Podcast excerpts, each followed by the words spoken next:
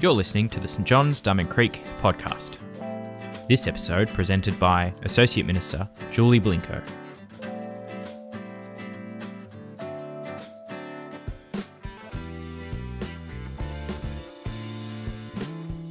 Hi, my name's Mark, and I'll be reading from Matthew's Gospel, chapter 28, verses 1 to 10. After the Sabbath, at dawn on the first day of the week, Mary Magdalene and the other Mary went to look at the tomb.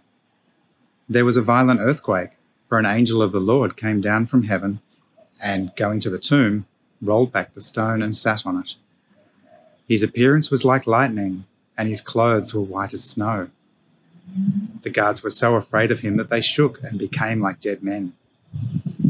The angel said to the women, Do not be afraid, for I know you are looking for Jesus, who was crucified. He is not here, he is risen, just as he said. Come and see the place where he lay. Then go quickly and tell his disciples, He is risen from the dead and is going ahead of you into Galilee. There you will see him. Now I have told you. So the women hurried away from the tomb, afraid yet filled with joy, and ran to tell his disciples. Suddenly, Jesus met them. Greetings, he said. They came to him, clasped his feet, and worshipped him.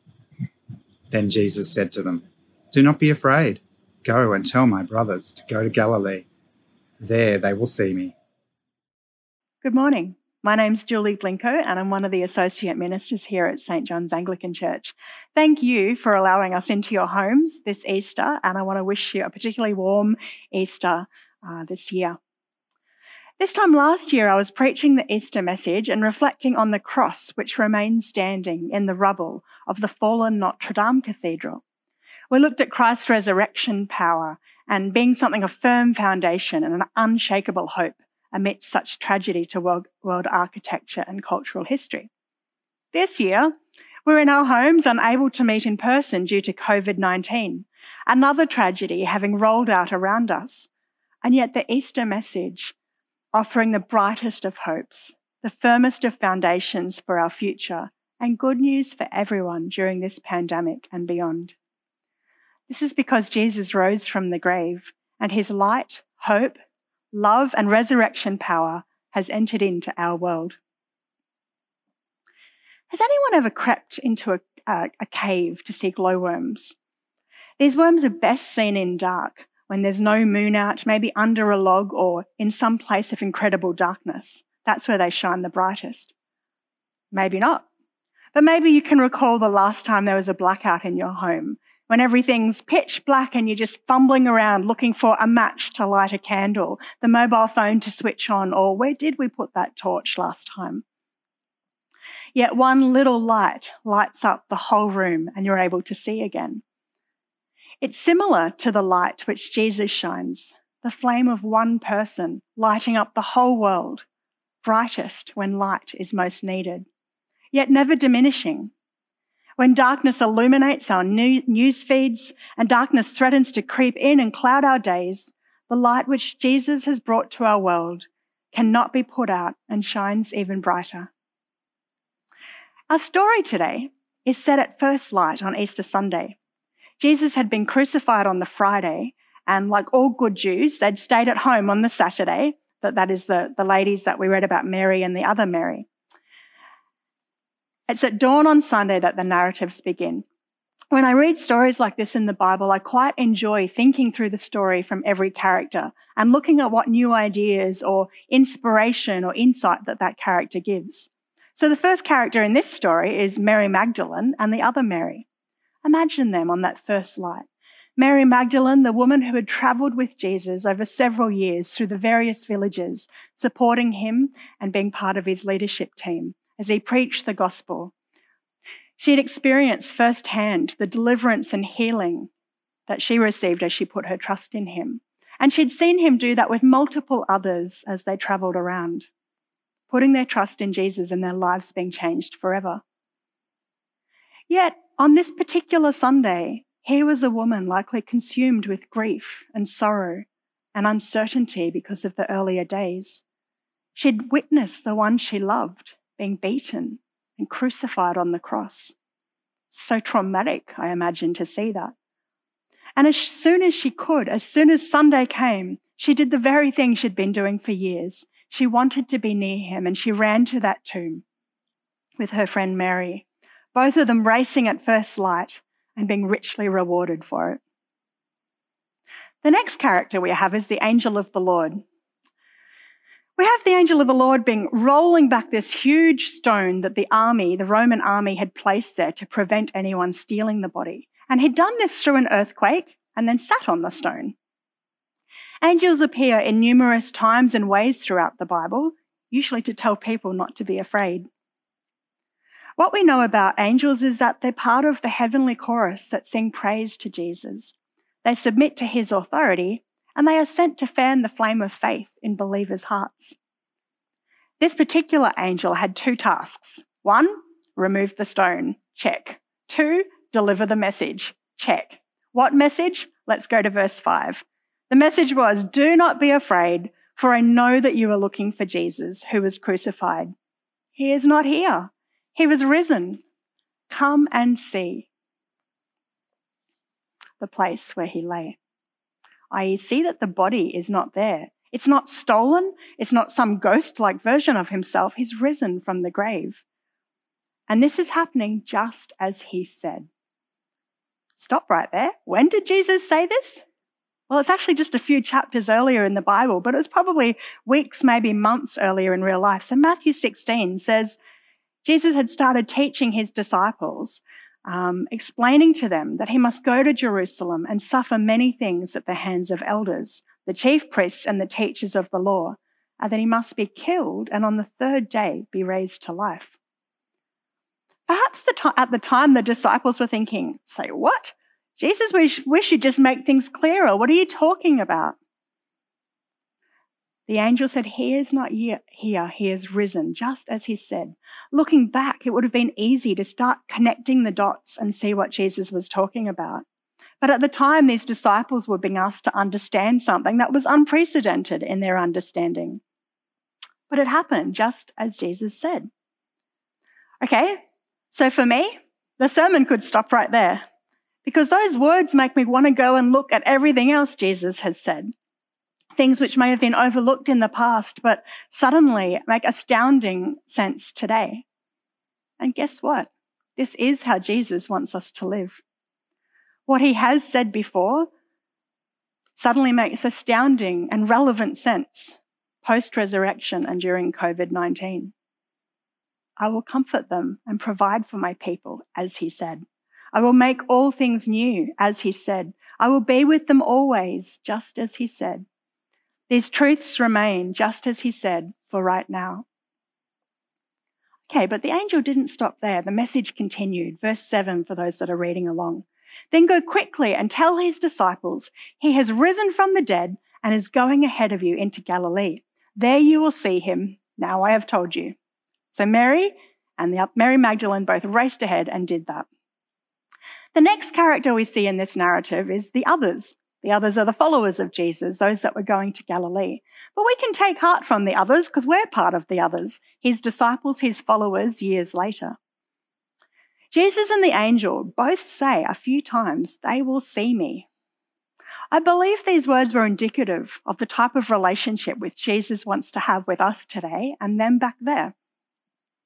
When he says they will see me, I believe it's far more than a peekaboo, aha, here I am but rather they will receive an understanding like never before of his words, of his revelation, of his message, of his teachings, of who he is, and what all this has been building up to. I was watching Avatar recently. It's a science, or I should say a sci-fi film, and it's about aliens in a forest. They have a very strong connection to the forest. Some Scientists come in to understand them and try to develop a peace treaty so that the military can come in and take their resources. For those that have seen this film, it was put out a long time ago, there's a particular phrase that the aliens use when they see each other. They say, I see you. And it's more than, oh, there you are, but I see you. I see your personhood. I see your fears. I see your being. I see your past. I see you here with me now. Now, this is going to get a little intense perhaps for a little bit, but bear with me. Matthew 5, verse 8, Jesus said, Blessed are the pure in heart, for they will see God. The pure in heart will see God. When Jesus rose from the grave, he made a way for all of us to be pure in heart. Psalm 34 5 says, Those who look to him, their faces are radiant. Their faces are never covered with shame. When Jesus rose from the grave, he made a way for humanity to look on and see their creator, to see the one who is love, and see themselves as he sees them. People can now experience every benefit of the resurrection. Some of those benefits occurring now, and some will occur at a later time because death is no longer the final word. They will see me. Our grief will be comforted. Our sorrow will turn to joy, guilt and shame dissolved, the burden of darkness lifted. They will see me. And the final character, Jesus himself. He appeared to the women as they were running to tell the others, and we're told he said, Greetings, and they clasped his feet. It tells us that he wasn't some ghost like figure or some figment of imagination. It was a physical resurrection. And how much greater that, that they could tell the others. We saw him, we actually touched him. Later on, he goes to eat and drink and laugh with his friends around a meal. So let's think about Jesus. The last we heard of him was the details of his crucifixion and burial. Kirk, our other associate minister, painted the picture so well of his death, taking on the darkness and evil of the world on the cross. It's paramount to understand those Good Friday events, to see how utterly powerful his rising from the grave is. The cross. Jesus endured it for the joy of saving us. It happened just as he said it would. It validates what he taught and said the light of God entering through our world through our risen Christ. A light which permeates and overcomes and invades every sickness, every sorrow, every injustice, every opposition, every sin, every evil, every form of darkness. Not like a glowworm where you need to go looking and hope that you see a little bit of the sparkle. Not like a, like a blackout where you're struggling to see the light, Jesus brings the light of the world and it cannot be diminished. It will not be put out. So, regardless of what COVID 19 brings, regardless of what the next six weeks or 12 months, 18 months might look like, He has broken the power of those things to block us from the love and light of God entering into our lives. He conquered the, day, the, he conquered the grave so death no longer has the final say for us. He broke the power of sin so that we might receive forgiveness. He dismantled the powers of darkness and brought light to the world. He overcame death so he could offer us life. All that stood in the way between creation and their creator, having a direct, personal, and ongoing relationship, has now been removed. Jesus made a way. The events of that Easter morning, at first light, show followers of Jesus are not simply pilgrims of an ancient teacher or followers of a good person. We're people who have put our trust in the living God. A new era began that day, where the power of God is no longer confined to Jesus, but rather to all who believe in him, his church, his people across all the nations. That's quite a lot. It's quite a big thought to take in. And yet I take comfort from his next words. He says, Do not be afraid. Go and tell my brothers. Despite Jesus being the king, despite him being the biggest hero of the world's story, he calls us his brothers and his sisters. He goes on to have a meal with them, to laugh with them and be tender with their doubts. He invites us to be his brother, his sister, to partner with him as a witness to those of others, as a witness to others of what he's like. So, for those watching today, tuning in or regularly watching, perhaps you haven't made up your mind about what you think about Jesus. Yeah, of course, we talk about him, but what do you actually think? We're living in a time where the pandemic has turned what might have been a theoretical consideration about death one day into a grim reality and risk of this new normal. Please take the time to investigate the claims of Jesus. They're relevant for each and every one of us. I invite you to join an Alpha course with me. We'll look at the resurrection and we'll look at some other aspects of Jesus' life and different perspectives and views around it. You'll hear more about that in the notices. There's 10 short films and it begins the 23rd of April. Alternatively, perhaps you already are a follower of Jesus and you're celebrating Easter from home this morning. Jesus' words speak to you today. Maybe you've been wrestling with a fear of death, fear of sickness, fear of economic collapse, fear of the kids being at home for all of term two. There's multiple things that are happening every day that we're having to wrestle and grapple with. And perhaps the words that Mary and Mary needed to hear back then, we need to hear them now too. He says to us, Do not be afraid. Do not be afraid at this time, no matter what, He will be with us in the days and years to come. Our hope is in a God who has overcome death and has risen from the grave, and He cares for you. He knows your needs. Do not be afraid. Jesus is the light of the world, and His followers, we're His ambassadors and shine his light. Maybe you're thinking, I don't want to be an ambassador. Oh, I'm doing such a horrible job at being shiny right now. I don't feel like it. There are others that are better at shining than me. Hey, chill time. Think of a candle. Once you light that little one flame, lights up the whole room. It's not about the size or the shape or how good the candle's performing. It's about the light lighting it up. And it's the same for us. Jesus is the light of the world and he lives in you. He lives in me. Even on days we'd rather be hiding under the covers, we shine his light, even without trying. It's the presence, it's the nature of Jesus living in us through the Holy Spirit. And for such a time as this, that's so important. Resist the temptation to think it depends on us how smart we can say something, how clever we are at turning up or creating good ideas, or how, how good we can be as a person. It never depended on that to start with. We've put our dependence in Christ, in Jesus. It's not by our wise or persuasive words, but by the power of His Spirit living in us that His will's accomplished. So be bold and courageous in Him. Knowing we have the light of the world living in us, I ask you this Which darkness do you know of where the light of Jesus is needed? What can you do to shine it there? Have you heard of someone whose fear is overtaking them at this time and life is a bit tough? Call them, offer encouragement and hope, and be with them, journey with them during this time. Have you seen something on the news that just really disturbs you, the injustice of it or the darkness of it?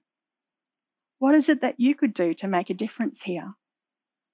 If the answer is not obvious at the beginning, use this time in isolation to seek God for that matter on your heart, praying for change and for those suffering from the injustice.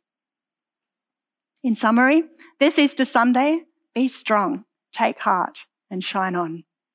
Jesus rising from the grave is the brightest of good news living hope for tomorrow and a firm foundation for our futures, no matter what it brings. Let me finish by praying for us. Jesus, we celebrate you this Easter Sunday. Let the benefits of your resurrection light up our lives and be a source of great hope, comfort, and courage, both to our house, households and to those around us. I pray we walk with great boldness and courage into this new week. In Jesus' name. Amen. Happy Easter. Thanks for joining us. If you'd like to subscribe to this podcast, you can do so in Apple Podcasts, Google Podcasts, Spotify, or wherever you get your podcasts from. Just search for St. John's Diamond Creek.